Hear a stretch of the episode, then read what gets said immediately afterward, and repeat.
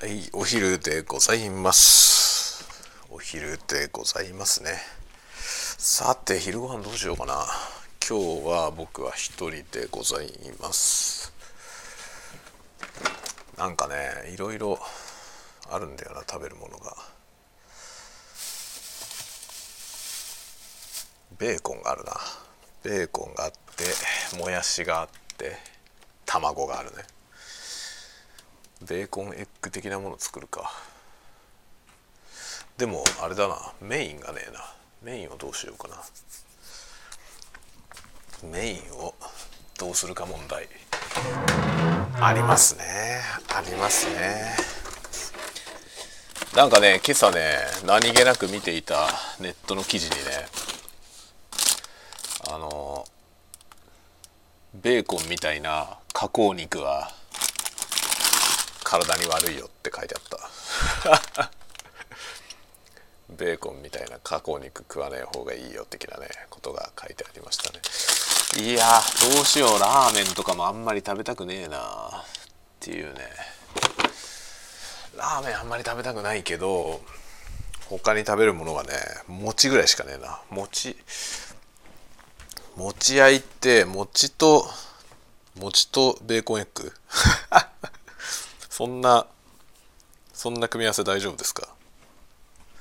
餅とベーコンエッグですか？どうしよう、餅とベーコンエッグにするのがいいか、焼きそばとベーコンエッグにするのがいいか、どっちがいいかな。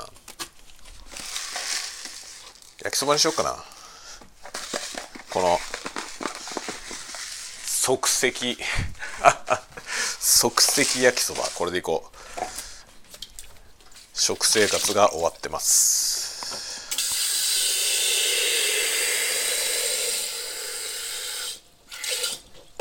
どう？生活音生活音の入るこういうお昼トークはどうですか？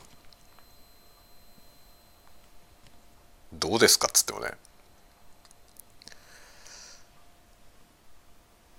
まあ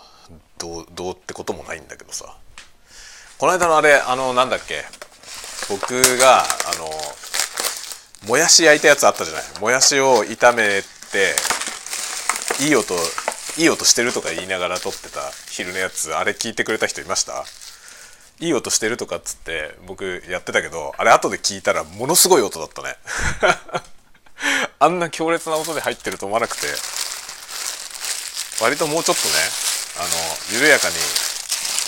ジャーって言ってる音がね、こう耳に心地いいかなと思ってたのよ。まあ、自分でそのリアル生サウンドをね聞きながら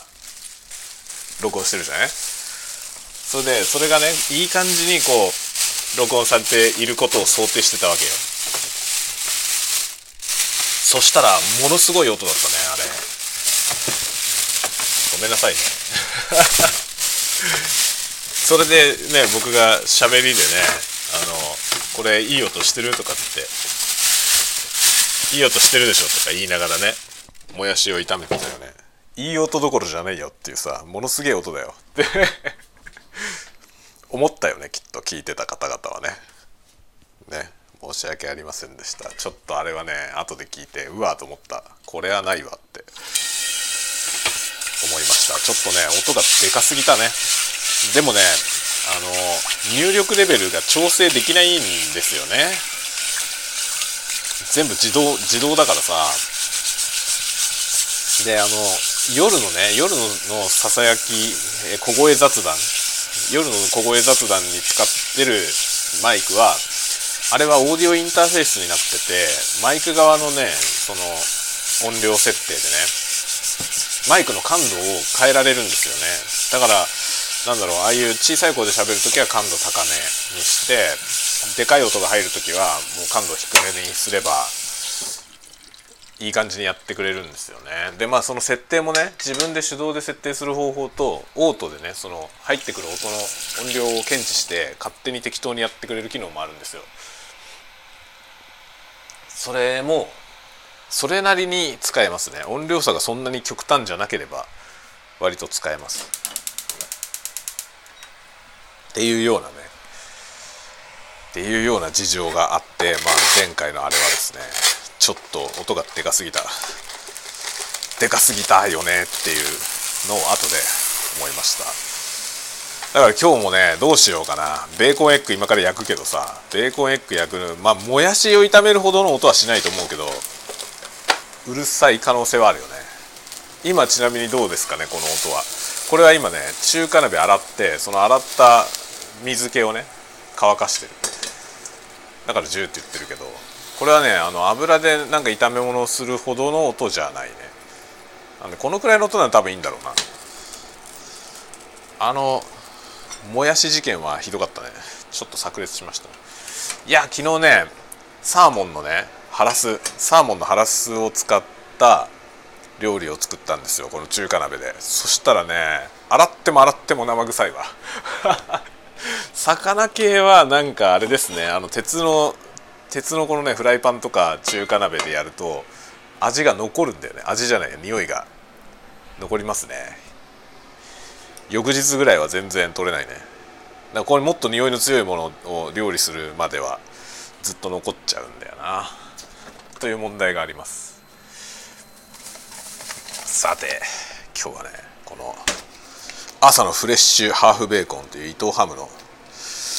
藤ハムのこれを じゅっパーセント オフで買ってきたんでじゅっパーセント オフで買ってきたからこれを食べようと思っているんだ。これよっつよっつぶんがこう連なってねべっとり貼ってあるやつですね。テープでくっつけてあるのを買ってきた。これを食べようと思う。もやしは晩でいいか、晩にしようかな。子供がねもやし食べたいって言うからね、もやしは晩ご飯にしましょう。ハーフベーコンハーフベーコンを朝のフレッシュハーフベーコン伊藤ハム、これを食べるよ。いつもねこのねなんだ調理するときねあの換気扇をね全開にしてるんですけど、今日はねちょっと全開だとうるさいからさ換気扇がちょっといっこ下げてみた。いつもよりひとつ弱い換気扇ででさんだんかいあるんですけど、そのねさんだんかいでいつもマックスさんでやってんだよね。なんだけどねあの、まあ、さんは申し分ないんだよね、パワーがあるから申し分ないんだけど、にはねちょっと微妙で、でいちはもう完全にお湯沸かす時とかその油が飛ばない時にしか使いませんね。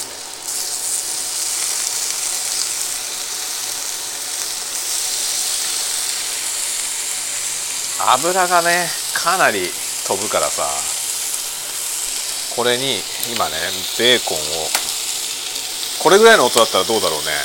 いい音してる。このさなんか調理してる時に出るこのノイズってね意外と心地いいじゃない。そんなことないですかそんなことないですか。これ僕結構これ エーエスエムアール だなと思うんだけど、もっとちゃんとしたマイクで撮ればいいのか。これ今あれなんだよね、ピンマイクのさ、まあナレーション撮るようなマイク、マイクですよね。それを首のとこに首元につけてさ喋ってるんだよね。なもんだからあんまりいい環境で録音できてるわけじゃないですよ、特にその環境音については。このね目玉焼きやるときにあの水水入れて蓋閉める派かそうじゃない派があるよね。それやらない派があるよね。どっちですか皆さんはどっちだっていいけどさ、どっちだっていいんだけど、僕はね水入れる派ですね。っていうのはねあのピンク色のね被膜を作りたいんだよね。この黄身のところがさピンク色になるじゃない、この蒸気でやるとね。これを作りたいがためにいつもねいつも水はやりますね。水入れて蓋閉める作戦をやります。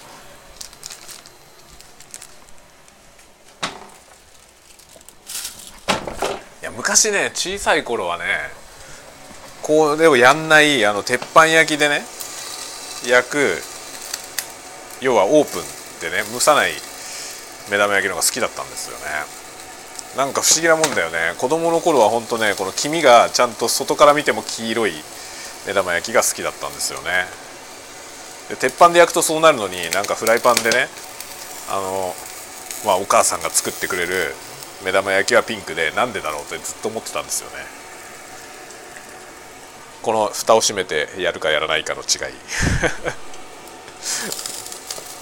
これはねだいぶ大人になってから知りました。ああそうだったんだって思いましたね。こういう作り方が違うから、こうオープンで作ってると黄色くなって、ね、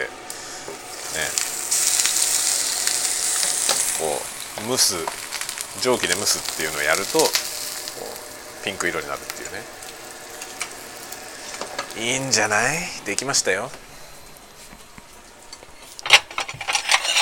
これと即席の焼きそば。焼きそばは道民の道民のソウルフード焼きそば弁当のなんかねバリエーションのやつ。今日のやつはああ何のバリエーションだろう、わかんねえわもう外の外側のパッケージを捨てちゃった。ろくに読みもしないで捨てちゃったんで、なんかバリエーションのやつだけど何バリエーションかわかんないわ。よいしょ。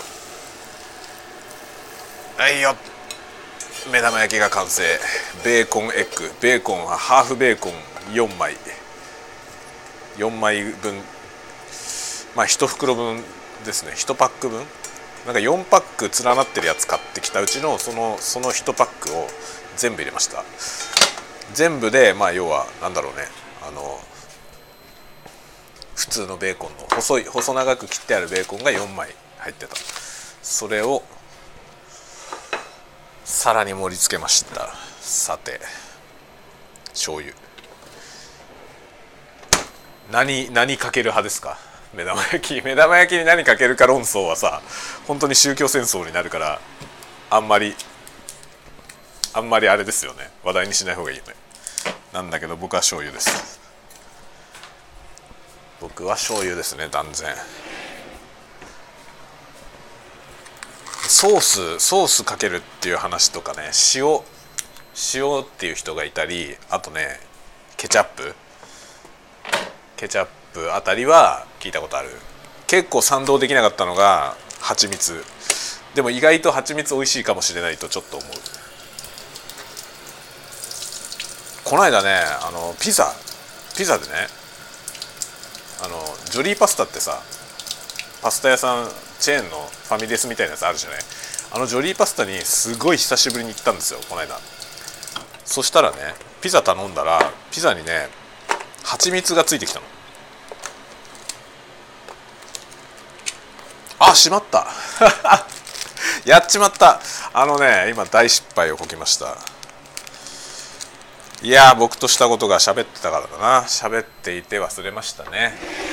あのねこの道民のソウルフードにはねスープがついてるのよ。でスープにこう焼きそばのね戻し汁でこのスープを作れってなってるの。それをね作らないで戻し汁を全部捨てちゃったな。今湯切りしちゃったわ。もう残ってないだろう俺。いやーやっちまった。一滴も残ってないわ。終わりましたこれねこれ今日はもうしょうがないから普通のお湯でいくわ。普通のお湯でいくけど、これねお湯だと全然美味しくないのよ。この湯切りのお湯を使ってくださいって書いてあって、別にそんなもんね湯切りのお湯じゃなくて普通のお湯でもいいんじゃねえと思ったんですよ昔ね。それでやってみたことがあったんだけど全然美味しくないのよ。あの湯切りのお湯に入ってるそのね油分がね重要なのね。それが重要な作りになっているんですよ実は。これ湯切りのお湯を使うとね、なんかなんていうのエコですよみたいな、そういうことじゃなくて湯切りのお湯を使うようにチューニングされてるんだよね、そのスープ自体が。マジかって感じですよね。これはねまあ素晴らしいんだけどさ、素晴らしいんだけどやっちゃったな今日は。今日はそれを入れる前にね全部捨てちゃいましたよお湯を。湯切りしちゃったよ完全に。喋りながらやってて喋りながらやってたからドバーって出しちゃったね。失敗でした。失敗をこきましたね。こんな簡単な即席麺も失敗するからね、さすがですよね。よし、まあいいや、そういうこともあるよ。さあ食べよう。今日はちょっと遅くなったんですよね。今ねちょうどねじゅうにじはんぐらいにねにじゅうなんぷんぐらいによしそろそろお昼だなっつってお昼ご飯のね行こうかなと思った瞬間にあの例によってねレンダリングサーバーがおかしいっすっていうのが来たから、それに対応しててちょっと遅くなりました。いやーこれなんだろう、なんかすごいニンニクの匂いがする。焼きそば弁当の標準のじゃないやつですね。で結構その焼きそば弁当っていろんなバリエーションが出てて、あのどれもねスープがついてるんですけど、そのスープもねバリエーションがあるんですよ。その焼きそばに合わせてスープも違うのがついてるの。凝ってるでしょ。今日のやつには中華スープがついてた。これがねコンソメスープがついてるやつもあるんですよね。面白いでしょ。焼きそば弁当は北海道限定らしいですよ。北海道でしか売ってないらしい。まあ 今, 今頃ね今時はさ、なんかそういうこと言っててもなんか物産展みたいなとこ行ったら売ってるよね北海道物産展みたいなとこ行けばさ、北海道限定のものとか普通に手に入るでしょ。まあ、わざわざそんなとこに行ってまで焼きそば弁当を食べる人はあんまりいないと思うけどさ。でも焼きそば弁当はねあの本当に美味しいよ。あのこのこの手の即席焼きそばの中では結構美味しいと思う。何しろこのねスープついてるのがいいよね。これが結構ポイント高いですよね。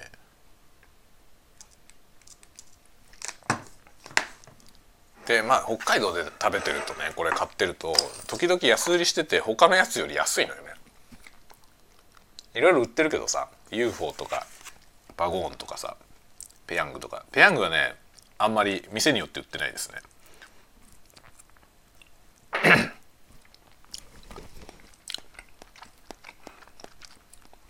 いやベーコンうまいんだけどな。このベーコン体に悪いってさっき書いてあったわ。なんかそのアンチエイジング的な発想的にこれは良くないらしいよ。なんか老化が早まるんだって体の。そう言われるとちょっとやだよねベーコン好きだけどさ、加工肉全般に良くないみたいね、ベーコン。まあベーコンが特にそこではその記事ではねやり玉に上がってたけど、よくよく読んでみたら加工肉って書いてあった。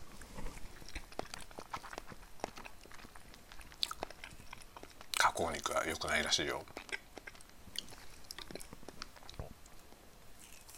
まあ良くないだろうね良くないだろうなと思いながら食べてるわ。うまいもんね。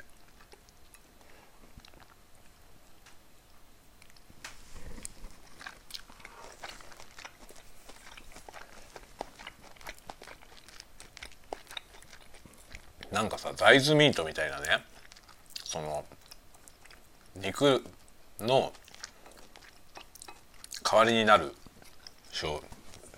食品ってあるじゃない。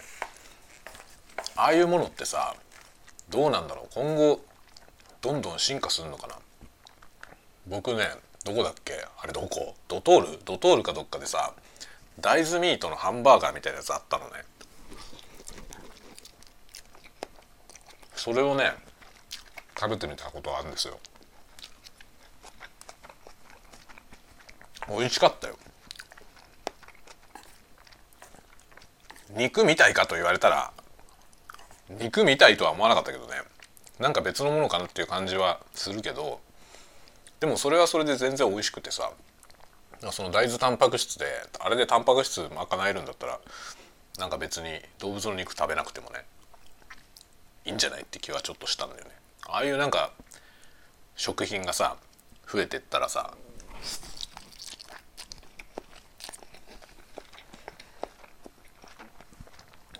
元が何からできてるかってことがあんまり関係なくなってさ、でも味だけはね、いろんな料理の味が再現できるっていう、そういうそういう風になるのかな。もしそれがさ、本当にそんな風になるとしたらすごい面白いよね。そう思わない？なんか僕それそれすごい夢があると思うんだよね。なんか今ほらテクノロジーの世界はさ、あの エーアイ とかね、自動運転とかってどんどんどんどん進化してるけど、このなんか謎の食品もさ別の原料でその体に悪いとされてるものをね再現する技術、これもっと発展してくれたら面白いと思うんだよな。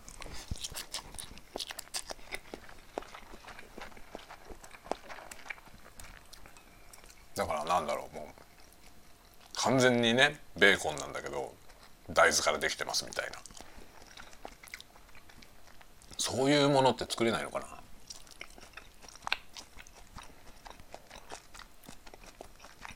なんか大豆ミートぐらいのレベルじゃなくて、もっと大掛かりに研究したら面白いんじゃないかと思うんだけどね。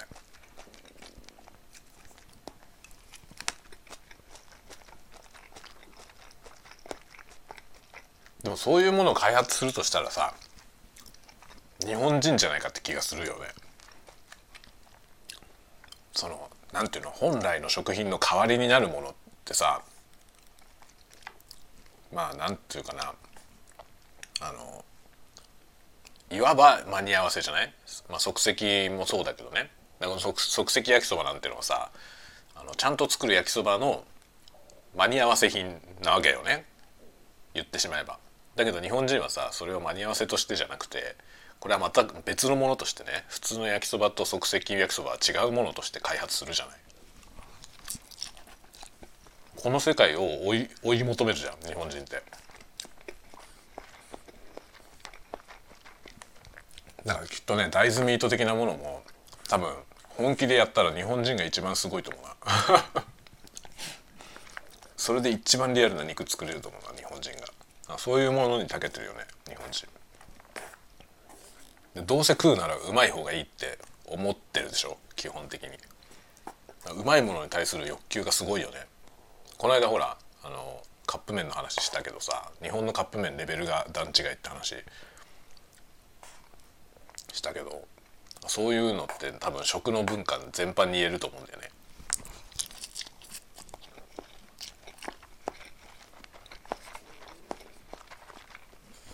なんかほら外国の料理とかもさ、日本に入ってくると全部日本人カスタムになるじゃない。そういうことに長けてるよね日本人って。食べ物にすごい貪欲なんじゃないかって気がする。貪欲ってほら食欲が旺盛って意味じゃなくてさそのなんていうの、そこにこうなんていうかな、あの求道的なね精神、まあ求道的な精神なんだよね。何事においてもそうだよねジャパンは。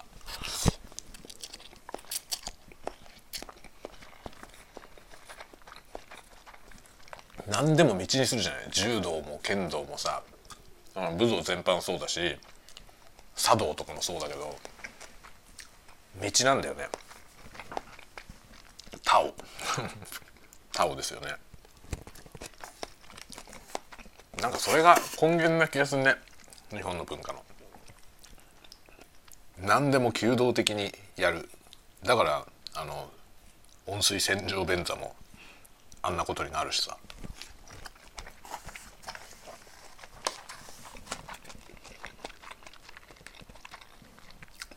この焼きそばもすごいよ。焼きそば弁当も次から次に面白いもの出てくるからね。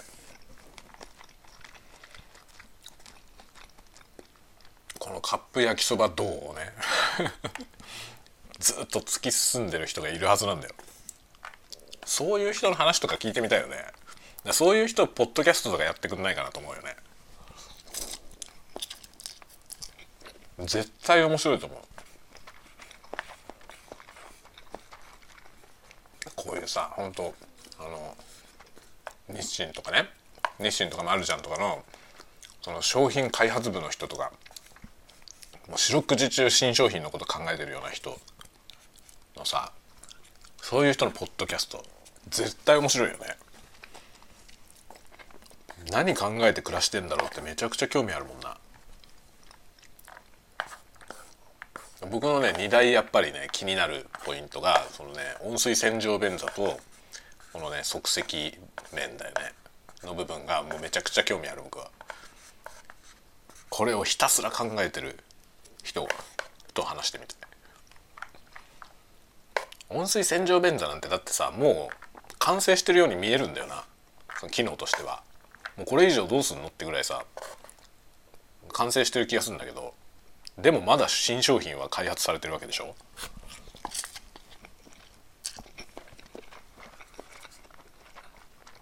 もっか今のトピックは何なのかとかさ、そういう話を聞きたいよね。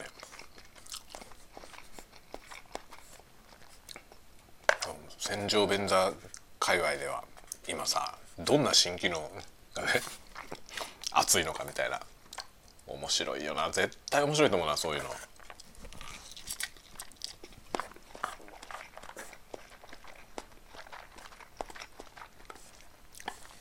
みんなそれぞれにいろんなさその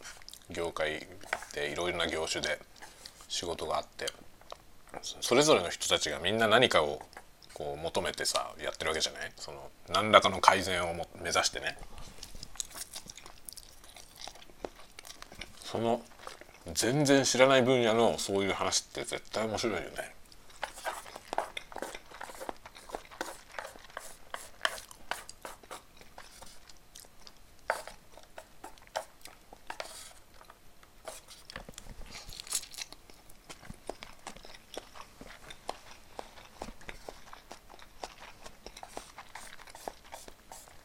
テクノロジーの分野はさそのなんだスマートフォンだとかねパーソナルコンピューターとかね、そういうもののさ開発競争っていうのはもうなんかずっと続いてるけど、だいたいこう決まった方向に進んでるじゃない。なんというかそのその辺の分野で最先端で仕事してる人が日頃何考えてるのかってなんとなく想像できるよね。例えばより小型高速化するとかさ、より高画質化する、高音質化するとかさ、なんか分かりやすいんだよ指針が。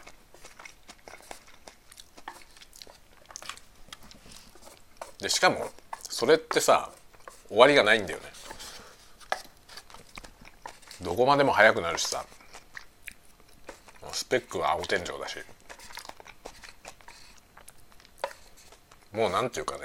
人間の目で見ても差がよく分かんないレベルになってきつつあるじゃない。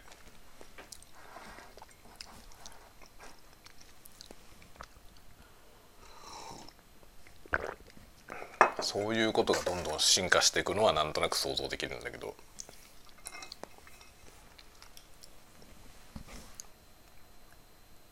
食べ物のことっていうのはねある程度出尽くしてるというかさ、全く斬新な食べ物が新たに登場するっていうのはそれこそ本当にその大豆ミートみたいなものなんじゃないかと思うのよね。要はさその大豆ミートはめちゃくちゃ新しいけど、その大豆ミートっていうのはミートを目指したものであってさ、その味としては別に新しいわけじゃないのよね。むしろその慣れ親しんだ味を別の素材で作ろうとしてるっていうさ、そこに面白さがある、あるけどね。全く新しい誰も食べたことがないような味を作り出そうっていう方向になかなかいかないと思うんですよね。多分そういうものってさもし作れたとしてもあんまり受け入れられないと思うんだよね。特に食の話についてはさ、だからなんだろうその味覚のねいろいろあるじゃない、辛いとか苦いとか甘いとかしょっぱいとかね、その言葉のどれにも当てはまらないような味とかね全く新しい味とかそういうものを生み出そうとしてる人っているのかな。多分それってさその多分ニーズがないと思うんですよね、そんな話はね。興味はあるけどさその今まで誰も体験したことがない味を作れるのかっていう研究は面白いと思うけど、でもそれができたとして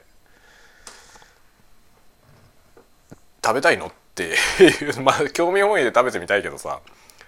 それって多分あんまり求められてないよね。それよりはむしろその自分たちが美味しいと思ってるものの今有害とされるものが入ってたりするなら、それを有害じゃない状態にする研究の方がさ、ニーズがあるよね。多分その方が夢があるんですよね。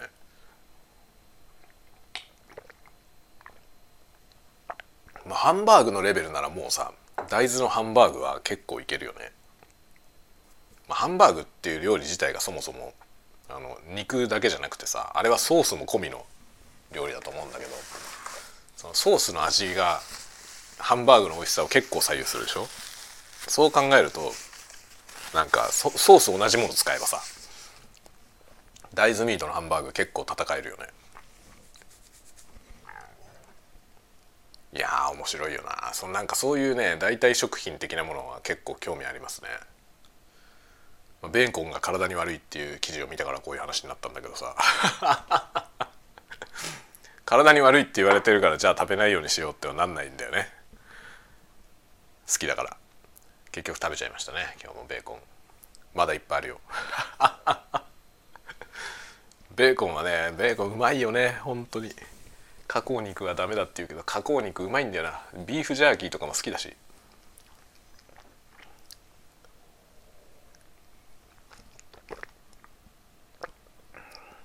ベーコンってでも何が悪いんだろう。ベーコンもさ、あのなんていうの、売ってるやつはねいろいろ化学調味料が使われてたりするのかもしれないけど、本来はさ保存のために燻製にしたっていうのがベーコンでしょ。昔ながらの方法で天然の素材のベーコンでいぶしてね作って燻製にしたら、それも有害なのかな。まあ、加工肉ではあるけどさ、その加工の過程に全部オーガニックなものしか使われてなかったらどうなんだろうね。ダメなのかな。まあ、ダメかもしれないよね。そのね、その記事にはね焦げた肉もダメだって書いてあった。まあ、焦げた肉がダメなのはなんか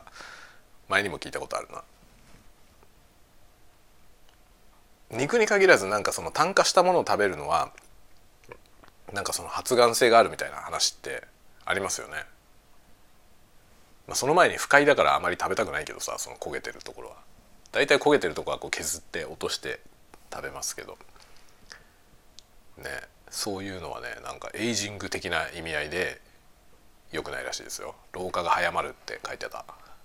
結構ねそこに書いてあったことでインパクトあったのはアルツハイマーとかに良くないらしい。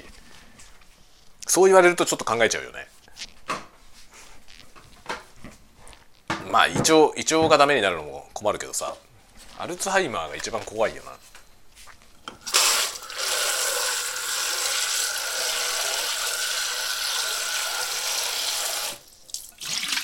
どうなんだろうね。でもそのさ、それってわからないけどアルツハイマーってなってしまったらさ、自分のこともわかんない状態になってしまったらその周りの人は本当に辛いけど本人はどうなのかな。本人にはそのあんまり辛いっていう意識はないよねきっと。その自分じゃなくなってしまうっていう問題はあってさ、そのでも自分じゃなくなってしまうことを恐れてるのは今の自分でしょ。その自分自体が変わってしまったらさ、もはやそれはさ、それを嘆いたり憂いたりしないわけよね。どういう状態なんだろうね。それは少し興味はあるよね。興味はあるけど、でももうなったら戻ってこれないじゃないなったら戻ってこれないからね。なりたいとは思わないけどさ、なりたいとは思わないけど、なんかもう致し方なくなるんだとしたら、その先の道はもうなんかそこで体験して受け入れていくしかないだろうねっていうのは思うけどね。でも嫌ですよね。僕はね周りにはアルツハイマーの人はいないんだよな。だから身近にそういう人がいないからあんまり実感として身近な感じがしないんだけど、でも世の中的にはすごく数が多いじゃないですか認知症ってね。まあ、アルツハイマーだけじゃないけど、そのいろんな要因によるその認知症はどんどん増えてるよね。ってなるとさ、その自分がね、自分とか自分の身近な人がそうならないっていう保証はないわけで、それはちょっとまあ怖いよね。怖くもあり、まあでも他の病気だって怖いけどさ、どっちがでもね、どっちがいいのかって分かんないよね。だからちゃんと意識がね、頭がはっきりしててさ、いろいろなことがよく分かる状態で、でも寝たきりっていう状態とさ、体は元気なんだけどもう自分じゃなくなってしまってね、別の人になってしまっているっていうその状態と、どっちがいいんだろうね。多分本人の幸福度的には、そのアルツハイマーで自分が分からなくなってしまったけど体が元気な方が幸せだと思うんだよね。その領域に行っちゃえば幸せだと思うんですよね。だけどそれは周りの人は辛いんだよね。もうだってさ、ね、周りの人、一緒に住んでる家族とかでも自分のことを覚えてないみたいなね、ってのは本当に辛いよね。そういうね、だからアルツハイマーになりやすくなるよって言われるとさ、ちょっと考えちゃうよね。そうかと思って、このベーコンが、ベーコンの一枚一枚がね、そっち側の道につながってるっていう、そんなことはないけどさそんなに 即, 即効性のある話じゃないし、そんなに因果関係もこう、なんていうの、実証されてる話じゃないから、もう直ちにね、ベーコンを食ったらアルツハイマーになるってことじゃないんだけどさ、そのリスクがあるよっていうことが示されていたりするとね、ちょっと心配にはなる。でもさ、こういうのって歴史の話もあってさ、こういうことに悪いとされていたものが実はそうじゃなかったとか後で判明したりね、逆になんかこのかこれにいいとされていたものが実は良くなかったとかさ、そういうこともあるじゃない。時代が進んでったらなんか全く言ってることが覆るとかさ、ざらにあるから、まあ何を信じてどう行動するのかっていうのは本当にそれも選択の問題ですよね。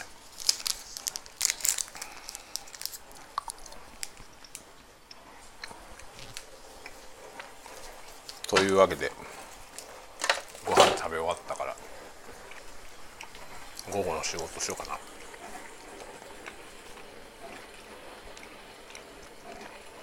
デザート代わりにホワイトチョコをいっこ食べて、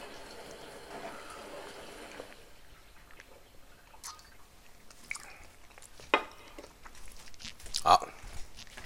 子供が頼んでおいた布団を上げてないなんでやねん、もう何回も言ったのにな。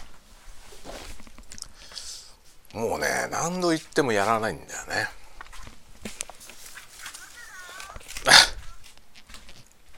もやしもんのオリゼーがさ、かもすぞって言ってるわ聞こえた？これこれ聞こえました？これ知ってますか？これもやしもんってさ、漫画があって、あの最近最近の漫画ね、最近ってあの金ね、それをなんだろう扱った漫画なんですけど、それに出てくるこれね、オリゼーっていう、まあ最近ですよ、最近のやつのぬいぐるみみたいなやつがあって、喋んのかもすぞってかもすぞかもすぞって言うんですよ。そういうぬいぐるみがあってね、これね、確か ディーブイディー のね、ディーブイディー の一巻が発売された時に、その初回限定版についてたやつです。このオリゼーが欲しいために ディーブイディーいち 巻だけ買ったんだよ。いっかんだけしか買ってません。オリゼーが欲しくて買った。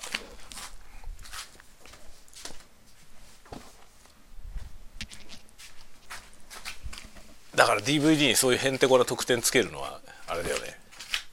ちゃんと意味がありますね。それ目当てで僕買ったからでも本当はさ、その ディーブイディー のいっかんにそれをつけることで、いっかん買ったからにかん以降も買おうって思ってもらいたいわけよね、本当はね。だけど僕はオリゼが欲しかっただけだから、いっかんを買ってあとは買いませんでしたでももやしもん自体は面白かったよ。ぜひ機会があったら見てください。最近の話でね、結構面白いです。話自体が面白かった。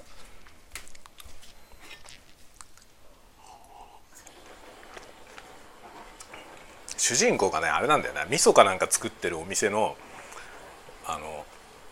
せがれなんですよ。だから実家がね、自分家の実家が味噌麹かなんか作ってて、それのそこにね、いろんな要は細菌がいるっていう話で、